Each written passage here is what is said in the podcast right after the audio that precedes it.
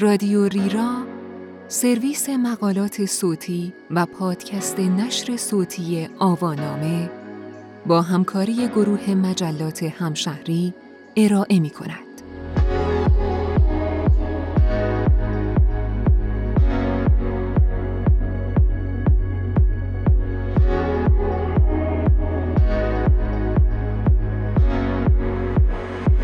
کرونا در کودکان این عنوان یادداشتی است به قلم دکتر مهدیه نیک نژاد که در شماره 218 مجله همشهری تندرستی در بهمن 1399 منتشر شده است.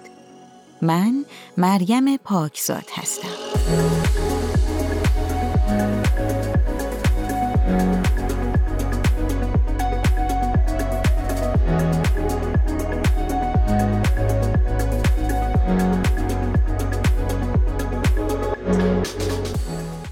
برخلاف تصور عموم ویروس کرونا ویروسی نوظهور نیست و در گذشته هم وجود داشته که ما آن را به عنوان عامل سرماخوردگی می شناختیم.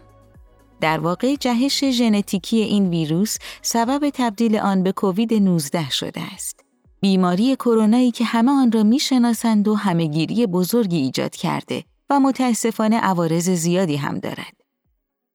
در ابتدای شیوع کرونا ابتلای کودکان به ندرت مشاهده می‌شد و ابتلای خفیفتر و گاهی هم بدون علامت کودکان به این بیماری موجب شد تا تصور کنیم که کودکان به این بیماری مبتلا نمی شوند. اما به مرور زمان و افزایش اطلاعات متوجه شدیم امکان ابتلای نوزادان نیز وجود دارد. به خصوص اگر نوزادان از مادر مبتلا به کرونا متولد شده باشند. ابتلای کودکان به کرونا موج جدیدی از نگرانی را در میان خانواده ها به وجود آورد. چون در نگاه آمیانه کرونا به عنوان بیماری کشنده شناخته شده است.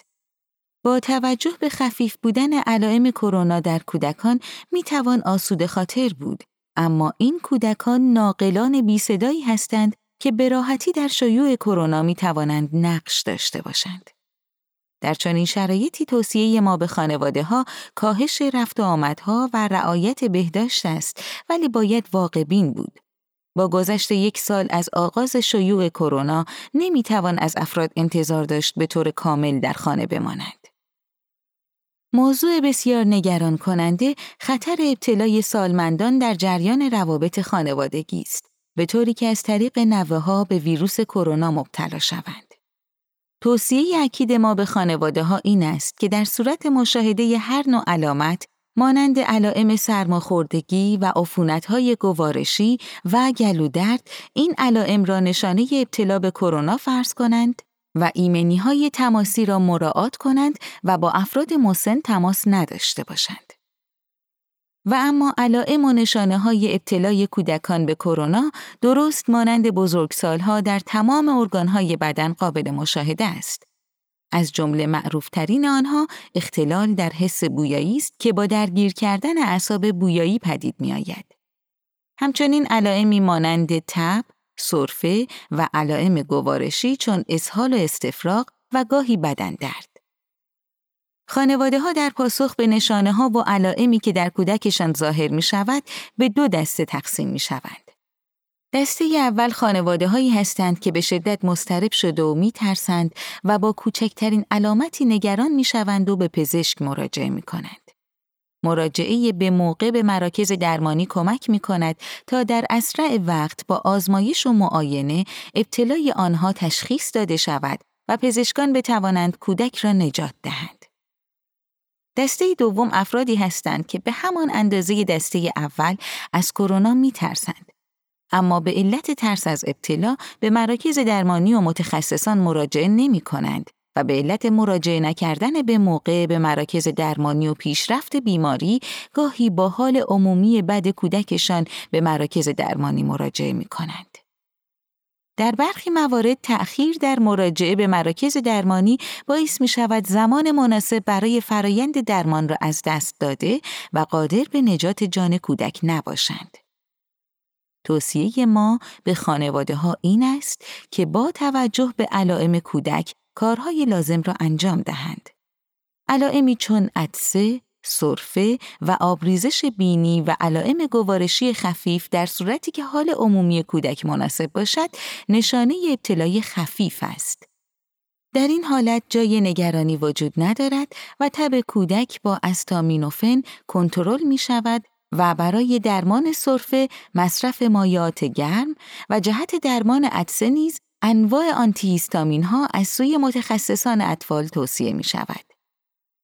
اگر حال عمومی کودک مناسب نباشد و علائم نگران کننده همچون خواب آلودگی، تب غیرقابل کنترل و بی اشتهایی در کودک مشاهده شود، ممکن است نیاز به آزمایش و عکس قفسه سینه و بستری کودک داشته باشیم.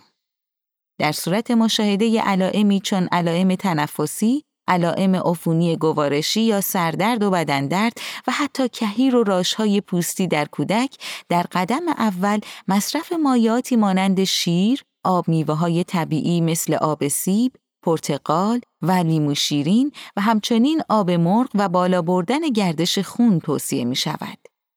معیار مناسب برای این مسئله افزایش دفعات ادرار کودک است و این مسئله در روند درمان بیمار بسیار کمک کننده است.